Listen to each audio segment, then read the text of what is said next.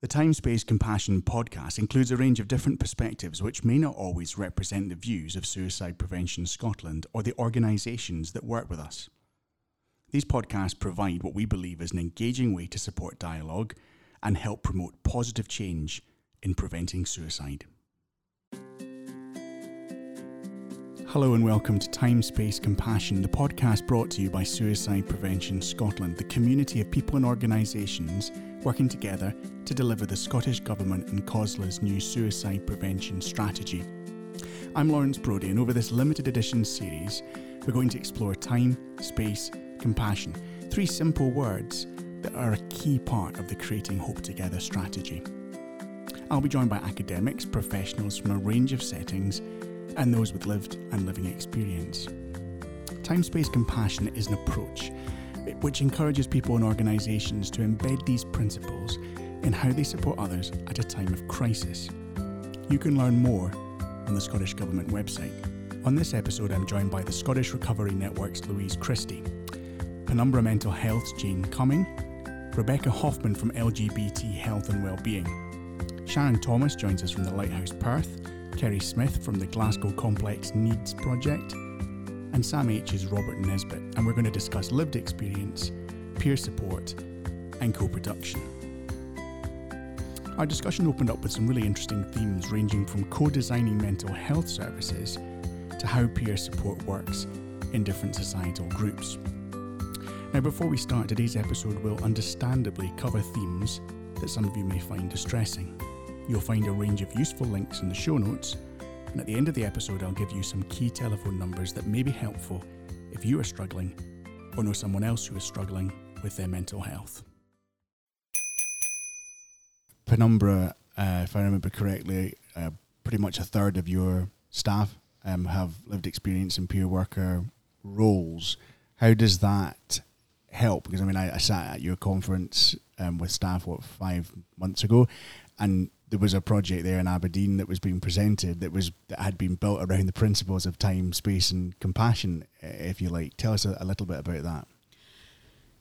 Um, well, I think actually that most of our staff have lived experience, but we do have peer roles. Um, over a third of the people who work for us are in peer roles. Certainly, people who are in the, the, the sort of delivery support delivery roles are in peer roles, and it's just been such a massively important part of the culture and approach of our organisation for, for quite a long time, for all the reasons that Louise and Rebecca have spoken about, that if part of what it is that we want to do is make a difference in, in people's lives, we have to, the start point has to be about where each person is at in their life. And part of that process is about listening to the people with lived experience.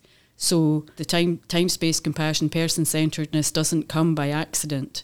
So if you part of what we as an organisation are looking to do is to to design solutions like the service that you're mentioning or others in fact across the board. I mean I think we know we're talking about time space compassion in the context of suicide prevention, but you know, for me it's you know, it's should be endemic in all all our interactions, whether that's at, at work or just on a personal level on a daily basis. If we are designing these kind of solutions, then we have to start with the voice of lived experience, or else that solution is not going to be the, the right solution.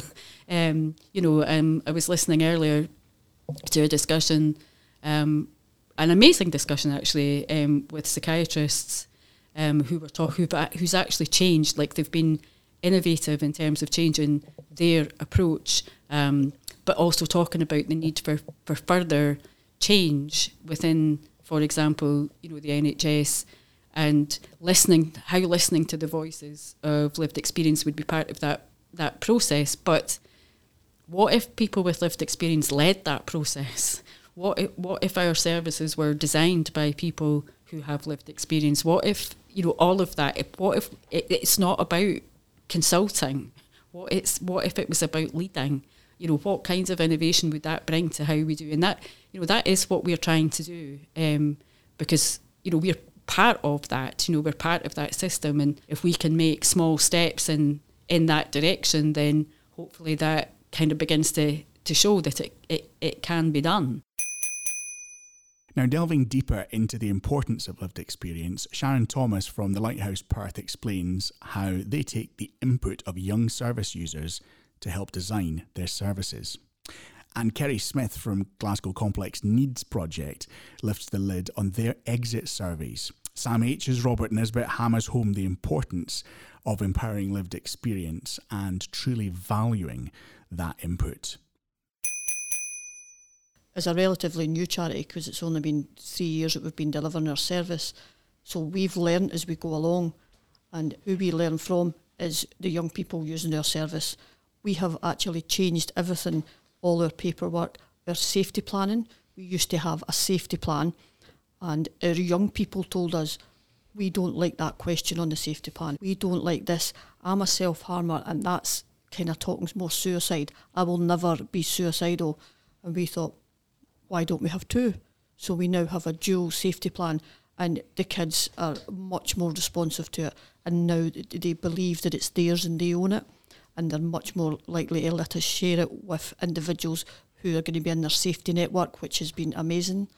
Our whole crisis management plan that we work with them during the summer, we revamped the whole thing based completely on the feedback for our young people who use it because they're the ones that know how if it works for them. They're the ones that can tell us if they understand it properly and if it's fit for purpose. And yeah. that's how we need to give them a voice and listen to them. I think that's been really interesting for me to hear how both of your services are working on co-design because I think our service is coming at it from a different place because we are offering a service to people who may not have anywhere to sleep that night. So it is really their most basic health and social care needs we're trying to engage people with. Um, so we've been thinking really hard about how we can get co-design in there because we don't want to put too much load onto the people we work with, but we want them to be involved in it. So one thing we have um, been introducing recently is an exit conversation. So for when people have gone through our services and we've linked them back up to locality services. That can, at the moment, we're just starting to get outcomes. That's maybe been a year for some people, but we're making sure we're taking that time at the end of that year for someone who was involved in that initial engagement process to go back out and speak with the person and ask them what was good about the service that you had, what was what was bad, what could we have done better, what were you disappointed in, and actually give the person validation as well and a, a thought and wish wish them well for the future, which actually many of the people we work with have never been wished well like good luck. Yeah. We, we hope for you. We hope we hope the best for you. We hope that life continues to go well for you. Um, and what we would love to do is to use that feedback to then inform our service development. But I think um, yeah, that's definitely an area we'd like to keep working on. So it's great to hear it from you guys how you're doing but, it. But I think that's I think that's hugely important though because it's the, the thing about co-design is that you always have to ask yourself the question are we doing this in the right way? Yeah. Are we involving people? How are we involving people? Do they feel valued? Do they feel connected to what we're trying to do? So I think being in that space, it's really great to hear because it's a journey as well. Yeah. You know, from that exit strategy, but what you learn from that person as you go along. The other thing that I think is really important within that space is you also have to think about where that person comes from in terms of what they can offer. Rory O'Connor was talking today that sense of belonging and contribution. Now, you can set up a co-production group and you can do it, but the question you've got to ask yourself: Are we doing it in a to- tokenistic yes. way, or are we really validating that voice? But what we've found is that you also have to support people to see sometimes and hear the contribution that they've made. We often hear in our work around the changing room men turn around and say, I'm not really offering anything and you suddenly go, no, wait a minute here. You've actually gave your voice here. Look at the way that you did this. Look at the way that you've done that. You've helped us to think about this point. So we have to help people to understand that voice within that space and the contribution at different levels. And be, again, I can't help but use this word, we need to be really intentional. We really need to think about how we do that in the way that we empower the value in, in those contributions because they're massive. We believe that if everyone understood the key issues surrounding suicide prevention, we would be able to help so many more people. You can find some brilliant resources on the United to Prevent Suicide website. Check out unitedtopreventsuicide.org.uk forward slash resources. On the subject of peer support, Rebecca Hoffman from LGBT Health and Wellbeing explains how they use the method to provide targeted assistance to the many groups of people that they serve.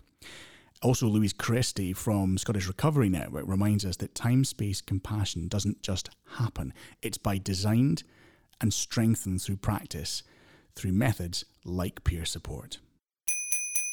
What would you say representing a community and lots of communities within that who uh, are often marginalised? Yeah, I think, you know, I totally I agree with what you're saying and I think traditionally I know for the LGBT community LGBT people, myself included as a queer person, look internal to our own communities for support. And I think it's twofold. There's the fear of experiencing discrimination or of someone not understanding your identity, and then there's the reality of that having historically happened or that happening to you in future. And I think it's a it's a really difficult one. And you know, we are so open and encouraging of working with organisations within the mental health sphere and beyond on LGBT equalities issues and barriers because that one that I mentioned there, fear, how do you tackle fear of discrimination as a barrier when that is influenced by the socio-political context that we live in today in Scotland and the UK? You know, it's it's a really big question, but I think this discussion today and sitting here with colleagues in the sector, it is really having these open and honest conversations about this is who we want to be and this is who we are you know, ideologically, but how do we actually action that and ensure that that is sort of rolled out and that people feel comfortable and feel as though our services are for them. And I think part of that is making it clear that your services are for people from minority groups. And that again is twofold. It's ensuring that there's that representation internally and then also ensuring that your resources can cater to those groups. And I think, yeah, it'll be different for all minority groups. You know, it's not a monolith, but I'll pass on. What really strikes me is that much and all it'll be lovely. Time, space, compassion doesn't just happen.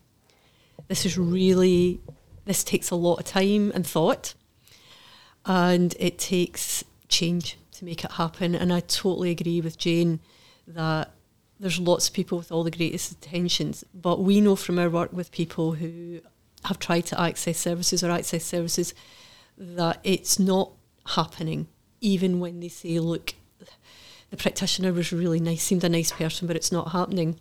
To look at it another way is we do a lot of work around peer support groups. And on one hand, people might think, oh, that's just a group of people getting together, there's something common, and isn't that all nice? Or some people think, oh, that might not be very safe. What they don't realise is the amount of thought and structure that goes into a good peer support group. So time, space, and compassion happens not by accident, but by design. It may feel informal, but it's designed in formality. So there's people who run peer support groups are very aware of how they use the time, how they start the group, how they hold a space where people may be talking about difficult things and share that with the group and share it with, not for the group and then how they use the space at the end so people can leave with a sense of hope. And then again, it's about that idea of the space and how everybody feels equal in the group, and about practicing compassion, not jumping into advice, but validating, supporting, and encouraging people and sharing your stories in a way that is not, this is what you should do. So, what I would say is that we need to be thinking not about, oh, they're not doing it, we're doing it, is how can we all really work hard to design this into what we do?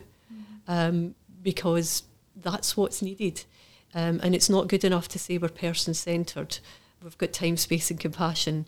It doesn't happen unless you make it happen. And Rebecca, I suppose then it's thinking about the idea of nothing for somebody without that person uh, being involved. And if, if trust is to be built up and fear is to come down, yeah. um, then it's not about prescribing services and responses to people within LGBT communities, but to have them involved in creating the answers. Yeah, yeah, no, I definitely agree. And I think just to sort of jump off of what you were saying as well, we frequently discuss that for something to be truly person centered, it has to be equalities competent, and you have to be able to deliver that affirmative care to someone. And with with regards to LGBT people, that is LGBT competence and understanding of the key issues and the impact of minority stress. And you know that that applies to people with intersectional LGBTQI identities as well. A really big thank you to my guests on the podcast. I was joined by the Scottish Recovery Network's Louise Christie, Penumbra's Jane Cumming, Rebecca Hoffman from LGBT Health and Wellbeing, the Lighthouse Perth Sharon Thomas, Kerry Smith from the Glasgow Complex Needs Project, and SAMH's Robert Nesbitt. Thank you to you as well for listening to Time, Space, Compassion, brought to you by Suicide Prevention Scotland. If you or someone you know is struggling with their mental health or is feeling suicidal, please don't hesitate to ask for help. You can contact your GP, call NHS 24 on 111. The Samaritans are available on 116 123, or Breathing Space can be found by dialing free phone 0800 83 8587.